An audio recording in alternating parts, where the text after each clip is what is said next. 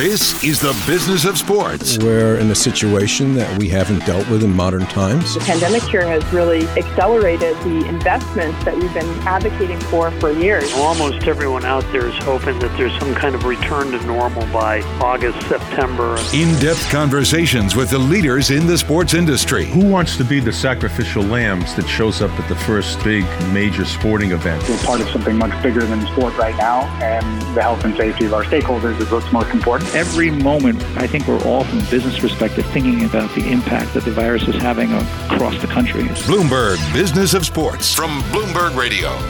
Hi, I'm Jason Kelly. I'm Mike Lynch. And I'm Michael Barr. Over the next hour, we will explore the big money issues in the world of sports and talk to some of the biggest players in the industry. Well, and today we're going to get some perspective on COVID 19's effect at your local neighborhood fitness center your workout place that you haven't probably been to in quite some time.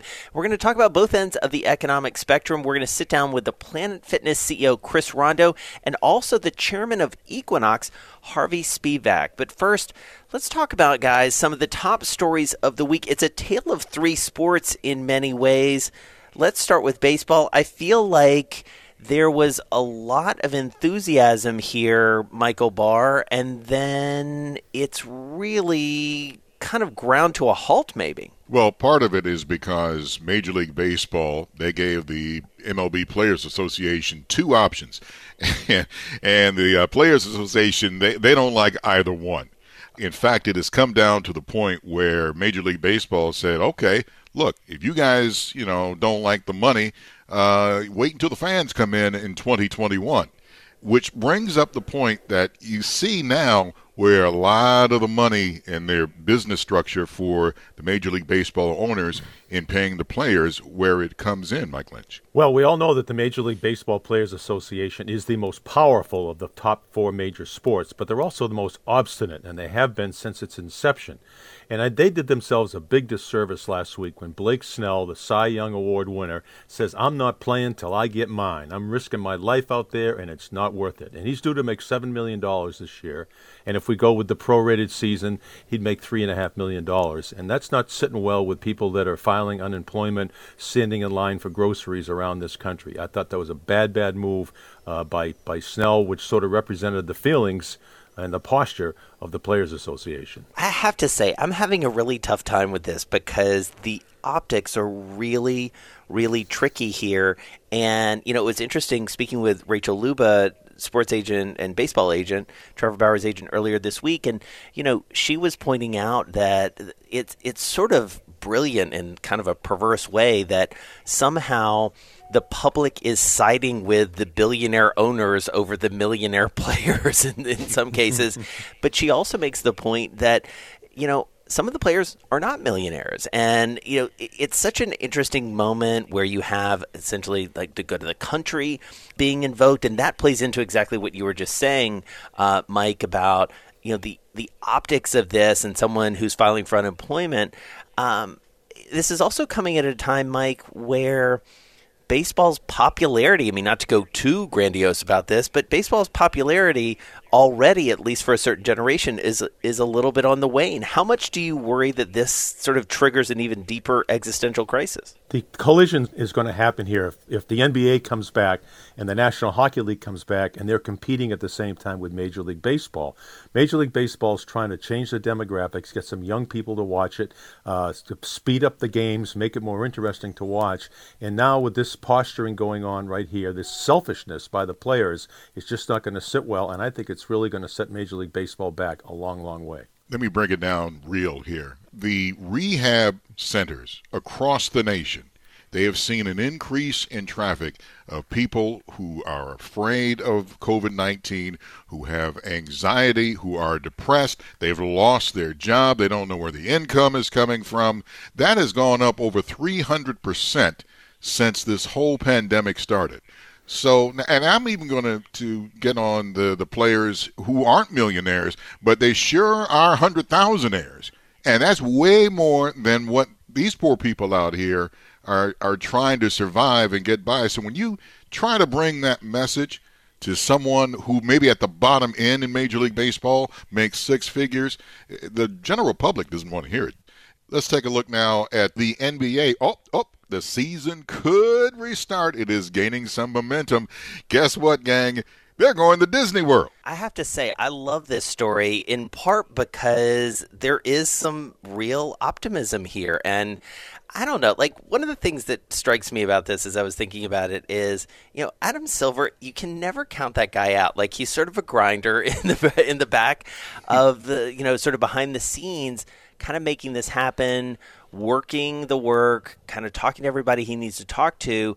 I guess the it's really going to come down to Mike, like, can they get the right venue and can they get everybody comfortable? Those are the obvious questions. Why do you think the NBA has maybe made some progress where others haven't? The players in the NBA, they really, really like and respect Adam Silver. And they consider them a partner. And I love this idea of Disney and Vegas. It sort of reminds me of an Olympic setup where you could have a, a, little hotel complex where the players would be in something comparable to the Olympic Village, and all the games are played at the same venue. Maybe Eastern Conference, uh, they're talking about at Disney, Western Conference in Vegas.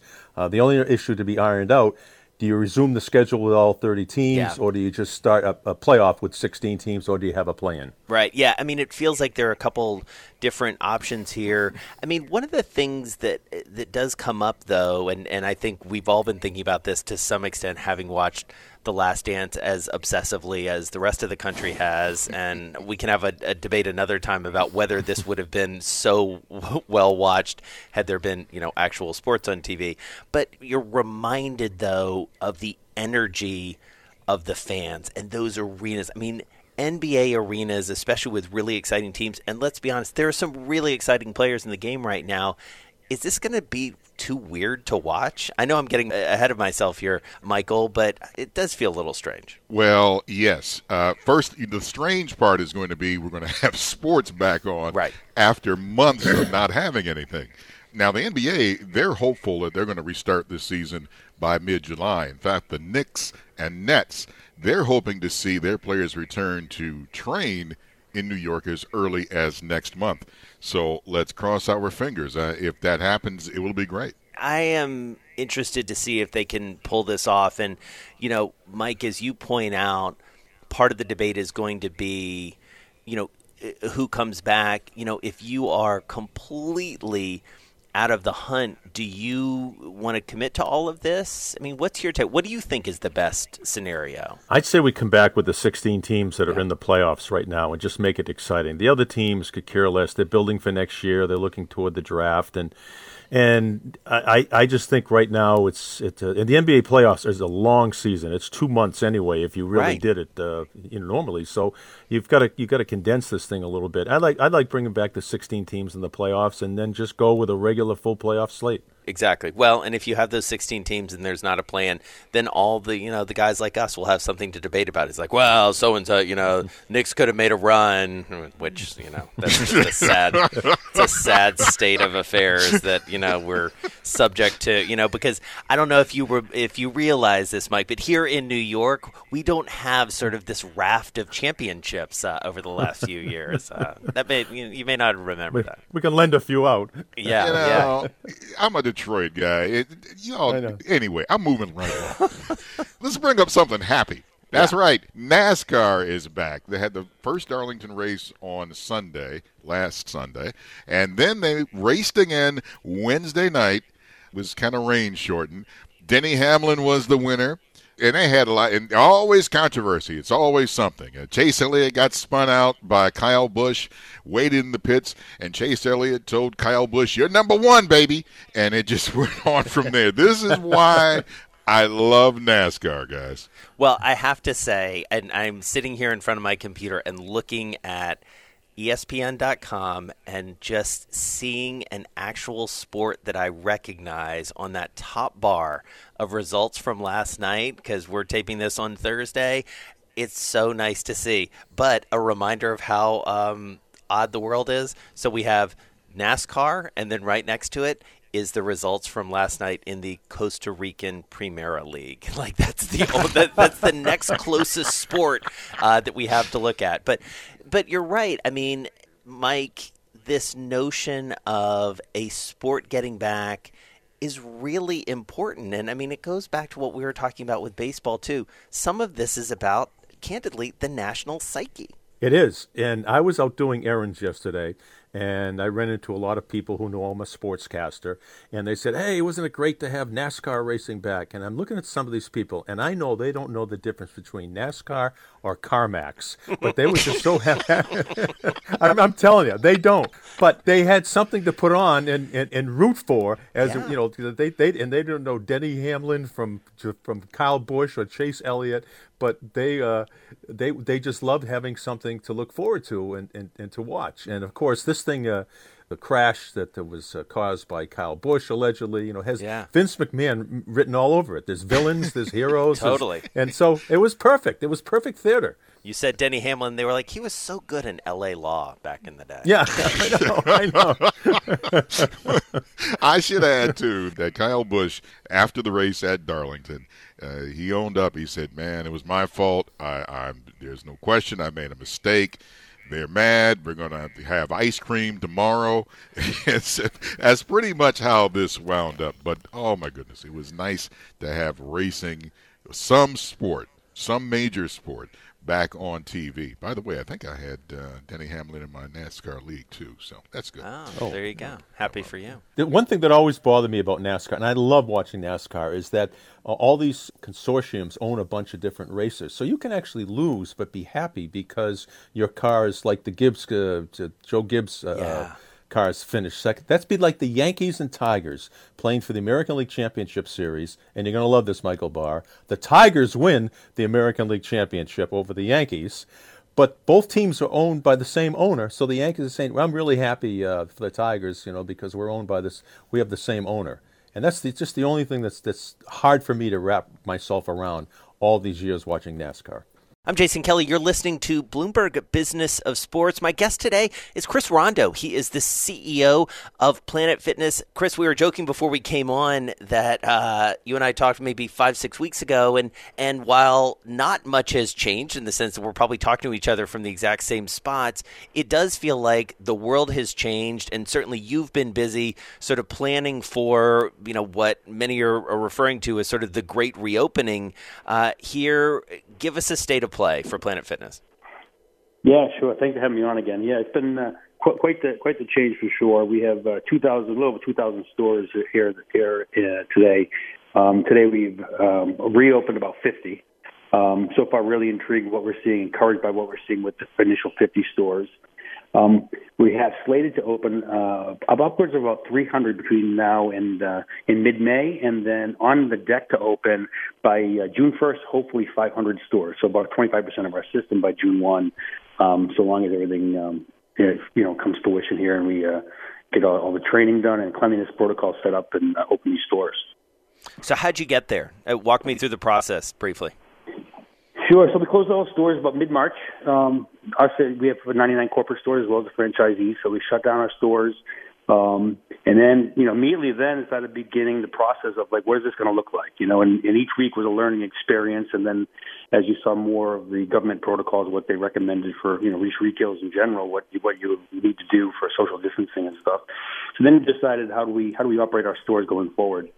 Um, you know, one thing that's been great with our stores is we've always had disinfectant solution and paper towels, you know, scattered throughout the facilities, you know, within probably 30 feet of anybody's, you know, surroundings so that you can clean before and after you use members as well as staff and happens to be a, a, a disinfectant that's approved by, for the COVID virus. Uh, we were already ahead of that just, you know, by, by accident actually.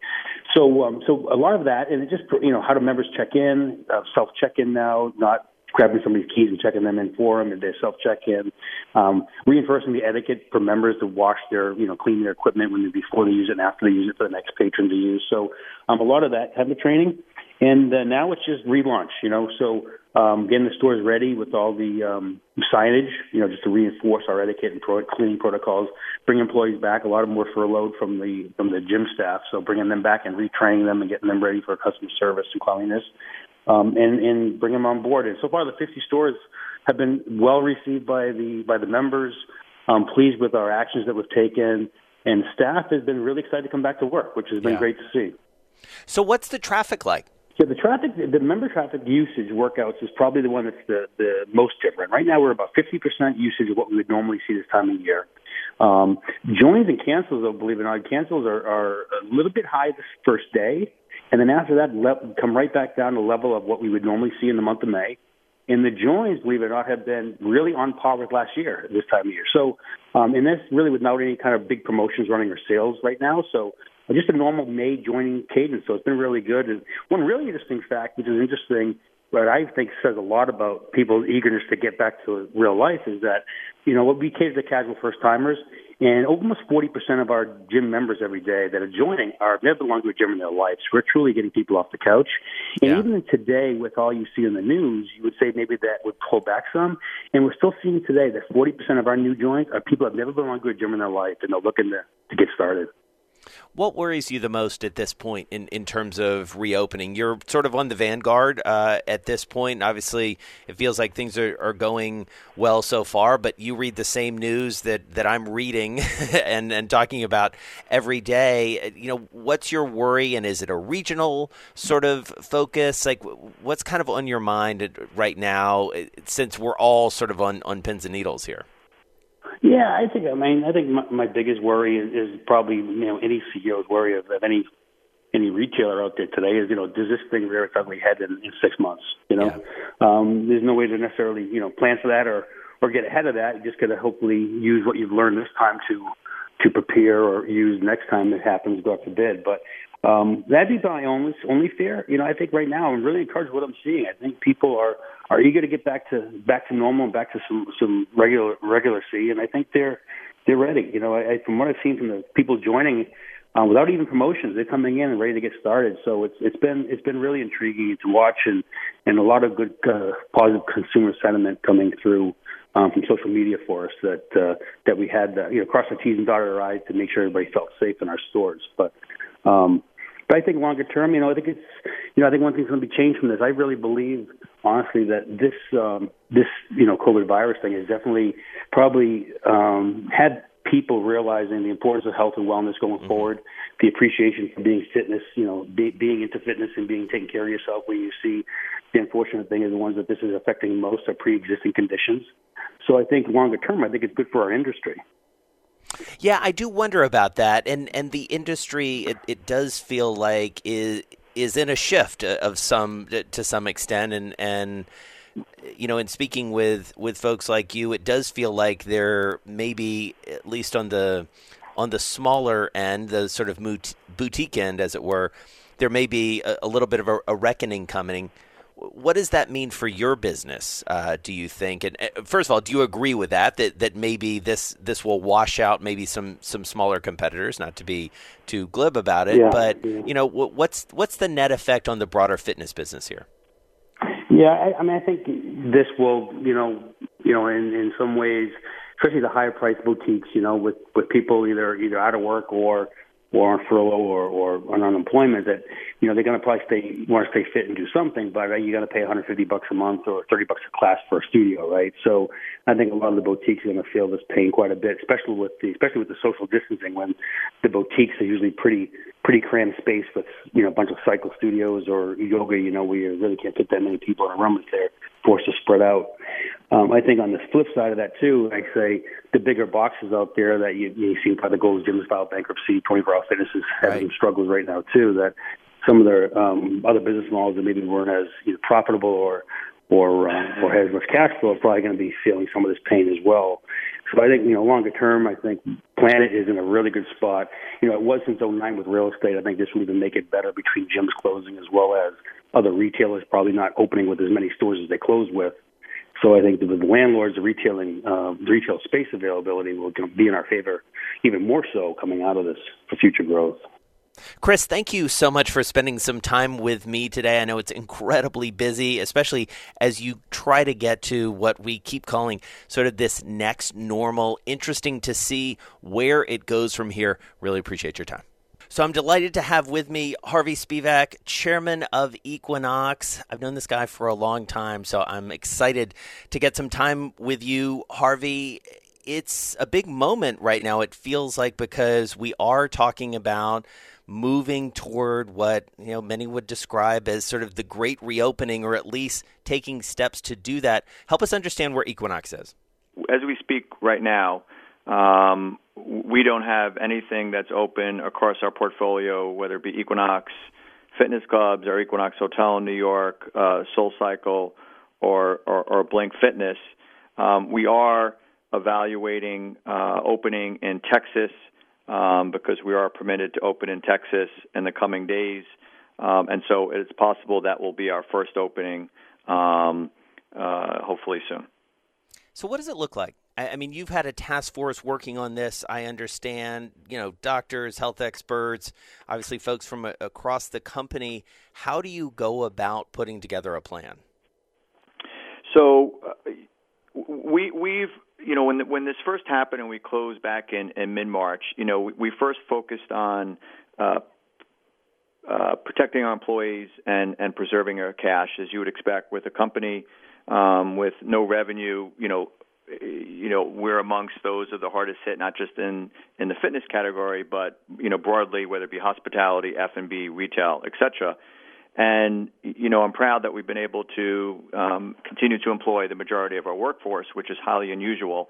Um, and and the feedback we you know continue to get from our employees is obviously one one of great appreciation, and how we've allowed them to continue to pay their rent and put food on the table it, it has been critical. And I think that it's something important that we all need to do and, and, and try to, to do more of um, as we all face the challenges uh, of of the recession or or you know economic pressure that that, that the U.S. is facing. Um, as, as, we move past that, uh, we we focused um, on quickly addressing you know and engaging with with our members and our employees. Um, and I would like to spend a, a moment talking about uh, how we're doing that virtually but more specifically to opening our locations again, we created a, a task force which includes um, some of the leading medical experts in infectious disease. Um, some of these are external consultants to the CDC and epidemiologists to help inform how we should um, open our clubs and our studios in a safe and thoughtful way for our, our members and our employees, as well as our writers at SoulCycle, um, because that that is and has always been and continues to be a priority. What's interesting as as we embarked on this journey, and and it's been a tireless effort uh, from our team, and I'm very proud of their efforts. But as we embarked on this on this journey um, to figure out what's um, the right standard, what we kept hearing back from our members and writers that they have tremendous confidence and trust in, in us and our ability to create that safe environment for them, which we take that as a very serious responsibility. And so, uh, as we created the task force, and the task force started doing a lot of research and talking to the medical experts, we, we decided we created such a comprehensive plan that we, we, we, we labeled it and, and, and named it the Equinox Standard. Mm-hmm. And the Equinox Standard takes our already high standards to a whole nother level. And there's multiple elements um, to it that include mandatory health declarations by both our members and employees before they come each day. Uh, there'll be scheduled visits so we can control the uh, density and usage at the club um, at any given time. Of course, there'll be scheduled classes, whether it be at Equinox or Soul Cycle. But we believe that all of our members will be able to get as many workouts as they typically get in over the course of the seven days, but they'll we'll need them to be more scheduled and we do need cooperation from them, not just in continuing to support the community, but also being thoughtful around the community and take some responsibility themselves. We'll have contactless check in um, throughout the club, including transactions. And of course, you know, when you start thinking about not just the, the health and safety, obviously cleaning is paramount here. And, and, and one thing that's been a, a standard and widely recognized, a high standard at Equinox since you know we started back in 1991. But we've worked hard to find different cleaning materials that are both EPA and CDC approved um, to make sure that we are not just doing ongoing cleaning, but deep cleaning with the best um, uh, materials that also mm-hmm. provide um, a safe environment for our employees as well as our members. We'll also be using electrostatic sprays, um, which also um, are proven in, in, in killing viruses um, and reach a lot more coverage. And so you'll see some of our employees with backpacks s- spraying throughout the day. Once again, safe, safe for our members.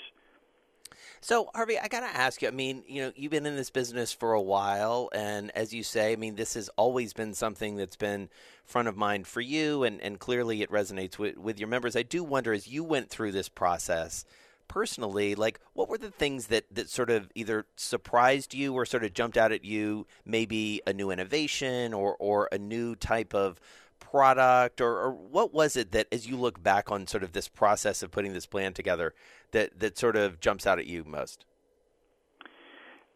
You know there's there's clearly a, a lot of lesson learned lessons learned. I, I would say relative or relevant to us is some of the things were more reinforcement mm-hmm. um, but there were some surprises so uh, on the on the reinforcement side um, how much love and passion there are from our members and employees for our brands um, was really nice to feel and, and experience.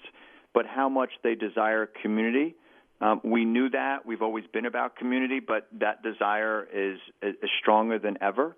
And the, desire to come back and come back quickly. We've surveyed our members and our riders, and 70% say they would come back as soon as we open.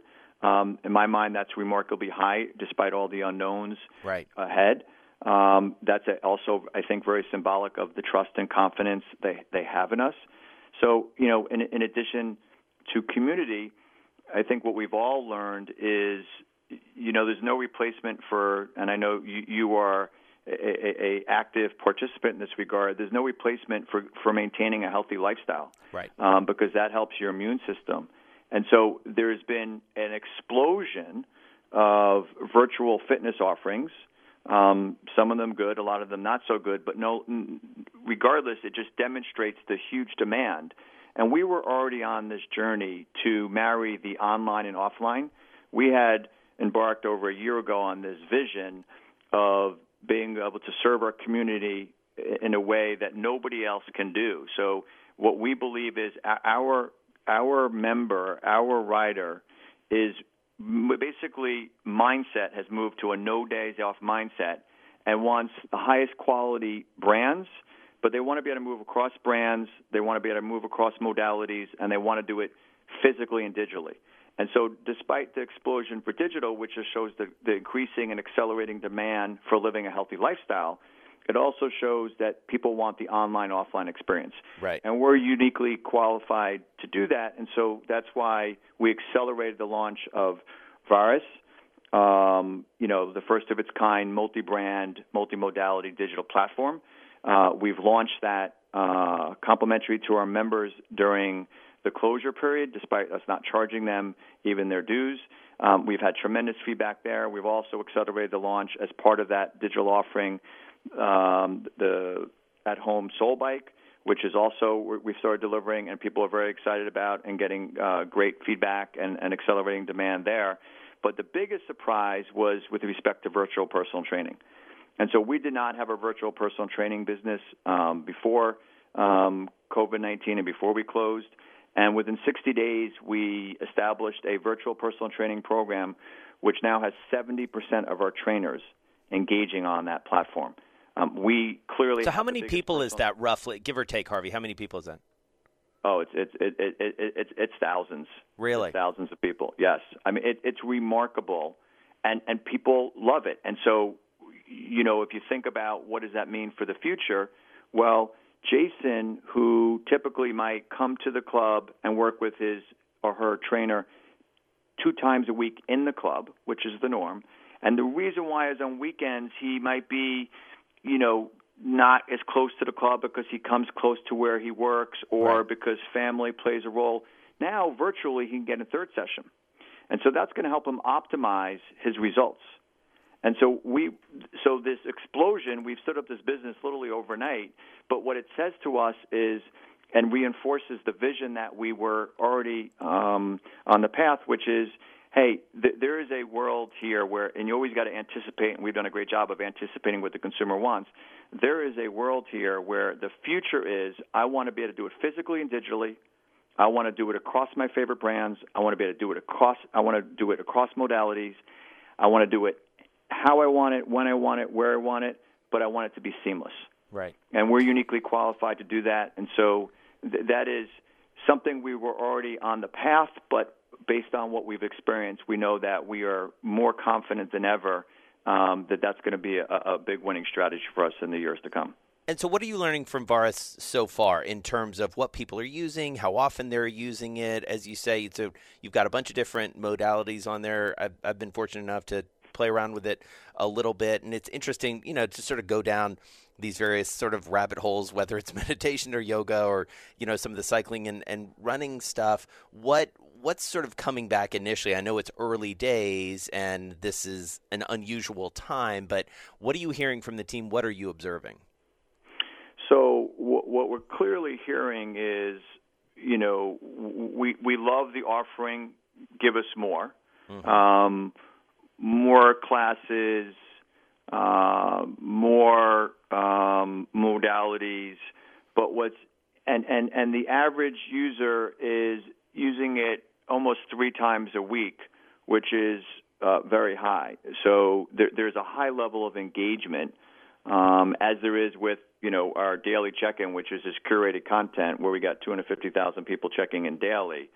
So there's there's high in engagement with uh, what we're doing. I would say one of the things that is it's probably aggressive to say a surprise, but it is a surprise. And we all know that there is a growing issue around mental health yeah. and mental wellness. Uh, and so our meditation um, through our Headstrong brand has been extremely popular. Um, and, you know, while a lot of uh, participants finish all the entire class, some people don't finish entire class. But what they're finishing with great frequency now, their shorter duration is meditation. Right. And we actually also feature now live meditation um, a couple of times a day, and it's extremely popular. Um, we went as far as trying to help the frontline workers and offering it through Robinhood in partnership with Robinhood um, directly to frontline workers, whether whether they were a member or not, um, just to help them get through the challenges they were facing.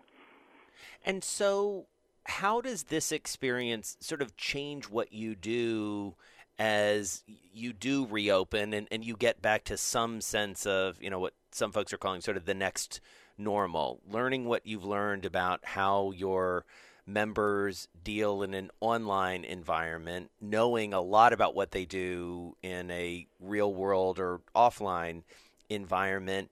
Do you invest in, in different modalities more? Do you look at new opportunities? Like what are what are the learnings that are sort of kicking around your head right now? So, uh, great great question. I, I talked about the Equinox standard yeah. and how other companies are coming to us and actually asking us to partner with them. Not not in the industry, just broadly defined. You know, other lifestyle service providers um, because they know our, our standards are so high and they're looking for our, our, our health our, help and also to tap into our brand equity as the standard. But the other thing, the other big initiative that we that we've announced is Equinox Plus, which is this integrated uh, membership, which serves the online and offline. And and so, look, there there's a lot of fear out there, and we don't know how fast people are going to come back. Hopefully, the research says they're going to come back to our physical locations um, faster than we would have anticipated. But I, I, I, I do see a world where we're going to be more engaged with our community more frequently on a daily basis to help serve their needs, whatever that may be. So, Jason might on Tuesday be working out in, an Equinox Fitness Club with his trainer. On Wednesday, his trainer might suggest he do something, a precision run class um, outdoors virtually. And on Thursday, based on us seeing that activity, we might suggest you should take a day off and you should do some regen work, stretching, rolling, and th- things of that nature, and or a meditation. And so, so I, I, I, I see a future world that has got me, you know, very energized and very excited, where we are more engaged with our uh, community uh, than ever before. And and I think ultimately that is obviously great for the community, um, great for our talent. Um, our, our members want more and more from our talent and, and, and good business at the same time. So does the customer change going forward? And I do wonder about this, and, and I think back to a conversation you and I had for my book where we talked about you know the the Great Recession and and the resiliency, candidly, that your business had that I think surprised you at the time in terms of even you know in very dire economic times, you know people holding on to their Equinox membership maybe over vacations or, or things like that. Uh, and and keep me honest that I don't want to misquote you on that, but but I do wonder. We are going to go into a, a, tough economic time. We're already in a, in a tough economic time, and I wonder how the composition of, of your membership changes, or if you anticipate that at all. No, you uh, good good memory because that was a long time ago. Uh, we, we demonstrated through multiple recessions, but most you know significantly through 2008 that um, we are what I would say is recession recession resilient um, that our members at the time started prioritizing more more so um, their health and well-being than they had historically, and that um, and that they wanted a, a high quality offering with the with the best talent, and uh, that was Equinox. And so we actually performed, you know, very well during the the 2008 2009 uh, recession, which led us to um, then go about and to say, well, how can we benefit from what's emerging in terms of the trend? And and we went out and bought SoulCycle. It was a very small business at the time, and obviously the success there speaks for itself. And we also launched Blink. Uh, I, I, I see that there, there definitely will be some you know pressure and some people that regardless of how great the Equinox standard is or how um, integrated Equinox Plus is, that they will still be concerned about going into a physical location, mm-hmm. whether because they have an underlying condition or because of their age or whatever it may be. I, I think that percentage will not be very big over time, but I think there'll still be a, a percentage there. But I also think we're going to have an influx of demand for two reasons. One is health is the new wealth. I've talked about that repeatedly over the last couple of years, but there's going to be a big flight to quality.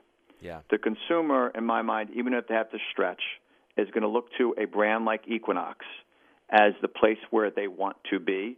And if it means one less meal out or they got to save somewhere else, they're going to do it because they're going to want Equinox, and Equinox is in a category of one. The, the, the other aspect I will say is, is an unfortunate one, but I do think the landscape's going to change and change dramatically. There will be, just like there will be in retail and F&B, unfortunately, and as a lifelong New Yorker, it, it breaks my heart to even even acknowledge that. There's going to be in the fitness category. There's going to be a, a lot of um, places that don't open or don't open well, and and so there's going to be an opportunity for some to emerge as big winners. I think we will be one of those companies. It will be lots of uncertainty and lots of challenges between now and then, but I, I do think we'll be one of those big winners for that reason as well. And so let's talk a, little bit more about that. I mean, what what does that sort of reckoning look like in your estimation? Do you anticipate maybe some M&A opportunities? Do you anticipate maybe picking up some talent selectively? How does this how does this shake out and, and how do you operate in a world where there is so much uncertainty, especially amid this sort sort of scattered landscape? Well, the entrepreneur in me, is, you know, lo- loves you know, kind of, you know, anytime there's some adversity, and I don't love that, you know, we're going through this as a country or as a world from a pandemic perspective, but from a pure business perspective, you know, adversity brings opportunity. And so there's going to be opportunities. I, I don't necessarily for us see it so quickly as anything significant from an M&A perspective. Maybe there's some um, small things, but I don't mm-hmm. see anything significant there. Um, but but what I do see, and we're already seeing it, is is, is the, talent um, side. I mean, the talent, um, which is such a heart, the heart uh, of our brands. Um, you know, we once again, you know, continue to uh, pay the majority of our people, uh, which is so unprecedented. Not just the pandemic, but just how we're handling that. And you know, other talent is noticing that. And I think that we're in for a macro shift where you know, it was kind of fun to do the startup thing or the entrepreneurial thing, but I think there's going to be one of the trends that will shift from the workforce perspective is greater desire for working for a company that is stable, that's going to, that has been and will continue to be around for a long time, that takes care of its people, that has strong values, and and, and so we're, we're we are one of those companies, and, and so I, we we've already have a lot of that incoming uh, in terms of uh, the talent wanting to to work for us, and so we're going to be highly selective, but there'll definitely be opportunities in that regard, whether it be you know the talent that you know teaches the classes or the personal trainers, but also you know executive talent as well. So I know you're a voracious consumer of all things related to this, and you keep a close eye on everybody who's doing everything. It, it would be um, journalistic malpractice if I didn't ask you about Peloton and what's been going on over the past couple years with their IPO and, and what they've been able to do from a public market perspective here. What do you take from that in terms of, of the broader market and the broader opportunity? I think it, it, it suggests that there's uh, growing demand for fitness, um, and and and some of that, and, and obviously the case of Peloton is, is is the virtual or digital offering. But I also believe it's important to anticipate the needs of the consumer, and and I think the the the long term play is marrying the, the the physical and the digital in an integrated and seamless way for the consumer. And so I like that there's not just Peloton, that, that all these virtual offerings showing this, you know, amazing demand for living a healthy lifestyle, engaging in fitness, which is important to people's once again immune system.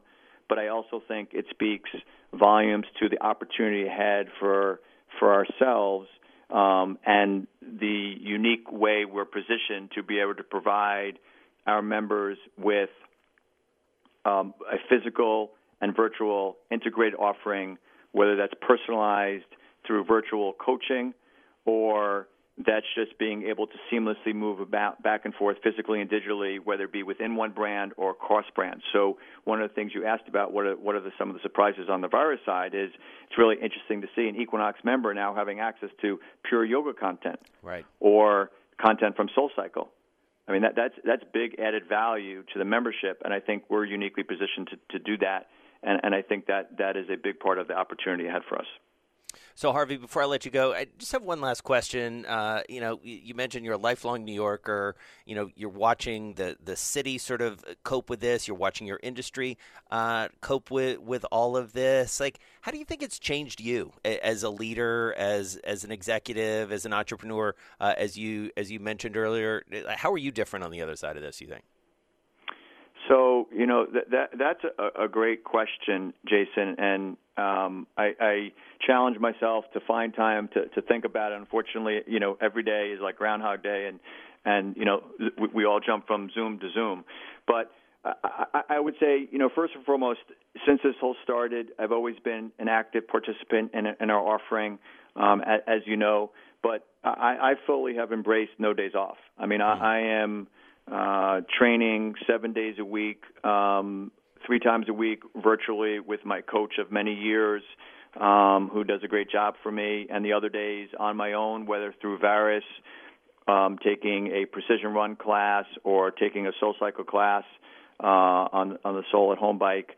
Um, but I am engaging seven days, and what that's doing for me is giving me uh, even more clarity um, than ever before of, uh, of of how to think about things, um, how to emotionally engage, and it's also allowing me to show up well for, as a result, for my family, my friends, um, and and the employees that I that I lo- love so, so much, and, and and so when you start, that that's a, a big help to me, and then I start saying, well, h- how do I need to show up for? I've got a young workforce. And you know, one of the things that you realize over the years, and I and, I, and it just has been reinforced in, in recent times for me. But I go back to even 2008, and I remember in 2008, I was standing in front of unplanned. I was standing in front of our, well, I should say planned, but not for the reasons of what was to happen. I was standing in front of our uh, leadership team, you know, top 100 people in the company at the time. So this is fall of 2008, mm. the day, the morning after Bear Stearns um, imploded. And I looked at, and everybody, you know, this young workforce was kind of white, and they were looking for guidance. And, you know, I kind of threw my script out the window of what I was going to talk. It was supposed to be a planning session, and I shared with them how I was thinking about it. And you could just see the the shoulders come down, the, the faces lighten up. And so one of the things that I've done with great frequency with our teams is one is is communicate more than ever. Um, that's always you know, we know it's important, but you, you realize in times like that, this it's more important than ever. Um, and as part of that, that's town halls, that's informal, that's formal, that's lots of different ways, that's through memos. Um, but it's also helping them how to think about this, both personally and professionally, and that also giving them permission to know that it's okay to find some opportunity to laugh and and, and enjoy and, and and as well as to giving them permission to say it's going to be okay. Unfortunately, it, it's tragic that we've had the deaths that we've had. Um, breaks my heart to know that as a New Yorker that so many of the one-off restaurants won't reopen um, and how that affects our culture and, and those who work at those restaurants and, and retail and, and what have you. But we're a resilient country. We're a resilient um, uh, city as New York. Every time we have a, a major crisis and everybody says, you know, New York's going to be different. Yeah, it's different, but we always come back stronger and better than ever. And and I think that that's what will happen in New York. It's going to take time. We've got some tough times ahead um, and we need some you know strong hands on the wheel in terms of the economy and how to recover from it. Um, corporate New York has to participate in that. Um, corporate New York and, and, and the U.S. has to try to, to do the best under the circumstances to take care of their employees. Um, and I think if we collaborate, just like farmers collaborating right now in finding a vaccination, um, we got a lot of smart people out there, and we'll all, um, a lot of us will come out um, much better than when we started this whole process. Harvey Spevak, really good to talk with you. Good to catch up with you. Look forward to seeing you in person uh, before too long. Very generous with your time. I know you've got a, a lot going on and uh, continue to catch up and uh, check in with you throughout this brave new world. Really appreciate it. Thank you. Thanks, Jason. Appreciate the time as well.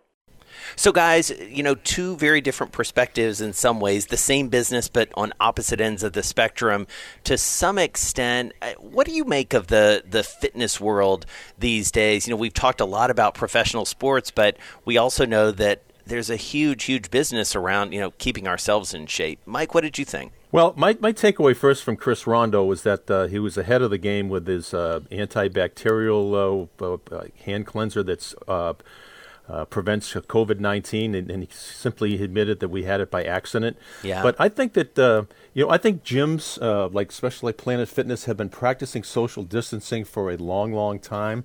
Um, you know, people are intimidated. You don't you don't want to sit down next to a weightlifting machine next to Lou Ferrigno. You want to get eight benches away from him, right?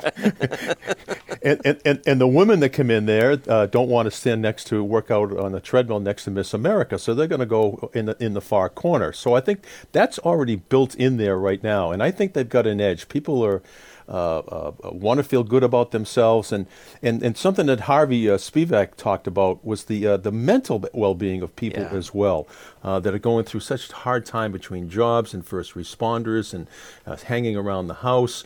And that meditation, um, he's noticed that people are checking in and staying with their meditation part of their well being as much as their physical well being as well. Those are my two takeaways. Yeah. Michael Barr, what do you think? First of all, let me start. That's why Planet Fitness has the lunk alarm. That's why you don't want to be next to a Lou Ferrigno. I've heard that thing go off over and over again when I'm in the gym. By the way, for people who don't know, the lunk alarm is he, has got some guy in there and he's grunting and it's like, and, and the weights are crashing down. And, uh, and finally, someone hits it. It's like, shut up. And then they hit that bu- alarm button. And that's the lunk alarm is like, all right, we, just the casual people here are at the gym trying to stay in shape. But on a more personal note, I, and I have to admit, it's like, listen, I'm, and it's not because of uh, you know the gentlemen that uh, running the gyms are are great. They are. It's just that I have an apprehension of going to a gym right now. Yeah. Uh, it, you know, it, it's yes, you can wipe it down as much as you can, uh, but you know the, the COVID nineteen uh, pandemic out there has made me realize how this virus can spread and very easy. And I hope one day we get the vaccine for it, and maybe that's when I'll go back to the gym. Um, but that's just my personal view. Yeah, it's an inter- uh, look. I think it's going to be a, a, huge debate. I mean, we were talking about it around our dinner table uh, after I did these interviews, and you know, my wife is like, "I'm not in any hurry to go back. I'm just not sure that." And you know, and, and she you know goes to the gym a, a fair amount in, in normal times, whereas my 17 year old who's basically created what we uh, lovingly refer to now as his prison gym in our garage with just like some borrowed dumbbells and not even a real bench. And he's literally like chalking his reps uh, using his little sister's sidewalk chalk. Uh, he's ready to go back as soon as it like as soon as our local gym opens he's back there. So, you know, this is a, it's almost a microcosm of what we're seeing across the country in terms of how different people in different parts of the country, and I think of different ages and uh, all of those things uh, tend to feel. Yeah, I really was interested in the sort of compare and contrast. And I was also fascinated by Harvey Spevak talking about, you know, this equinox standard that they're going to try and set. And you do wonder, you know, if what it takes to get people like you back in the gym Michael, is you know this sort of gold standard of cleanliness, um, or if, as you say, it's got to be much further down the line uh, when you get to uh, you know something where people feel safe because of a vaccine or some sort of medical breakthrough. My goal is to be the number one pick. That's something I've been dreaming of since a kid. It feels better to be number one than number five. I wear the number because of Mike. We have a chance to go for three in a row. Good numbers at a good time. When I first started wearing that number, I was just happy and proud. Bloomberg Business of Sports, the number of the week. Time now for the number of the week. Yeah, this isn't going to be easy. I'm not going to play. oh, there we go. Here we go. Everybody play along at home and watch Jason and Mike say, doggone it. Fumble around. Here's the number $18.4 million or 15 million pounds. Now, that's a reason why I gave that translation. All right. So it hmm. has something to do, does it have something to do with Premier League soccer? Uh, you're on the right track. Hmm. Soccer on the yes, it, it's right. You're right. Is it how much? The, is it like the transfer price for a player? No, but you, but you're on the right track. Yeah. All I, right, Mike Lynch, help me out here. I, am I'm, I'm, it's got to be. It's, it's got to be a, a, a, total amount of losses for the league. Uh, really on the right track. You're burning hot. Here we go. uh, I, I, might have to give that to you, man. That's uh, that that's that's a win for Mike. There, it's like well, both you guys won. You both hit it. So Manchester United, the revenue dropped in the third quarter as the club estimated it will have to pay a 15 million pound or 18.4 million dollar rebate to broadcasters after the coronavirus pandemic put a halt wow. to soccer. That's that's a big chunk of change. So First of all, big win for Mike Lynch. Well done. Um, second is, I mean, I think that speaks to a really important point, though. I mean, it goes all the way back to what we were talking about at the top of the show with Major League Baseball, sort of how these leagues make their money becomes so important. You obviously have baseball really worried about the gate, but if the revenue from the broadcast partners isn't there, I mean, that is one of the reasons why so many people have a literal vested interest in sports getting back, guys. You've been listening to Bloomberg Business of Sports. We're here each and every week at the same time, plus online wherever you get your podcast. You can catch those Mondays, Wednesdays, and Thursdays. I'm Michael Barr on Twitter at Big Bar Sports. Long live Ricky Bobby. I'm Mike Lynch at Lynchy WCVB. and I'm Jason Kelly at Jason Kelly News Shake and Bake. Thanks for joining us. Please tune in next week when we speak with some of the biggest names in the world of money and sports. If you ain't first, you're last. You're listening to Bloomberg Business of Sports on Bloomberg Radio around the world.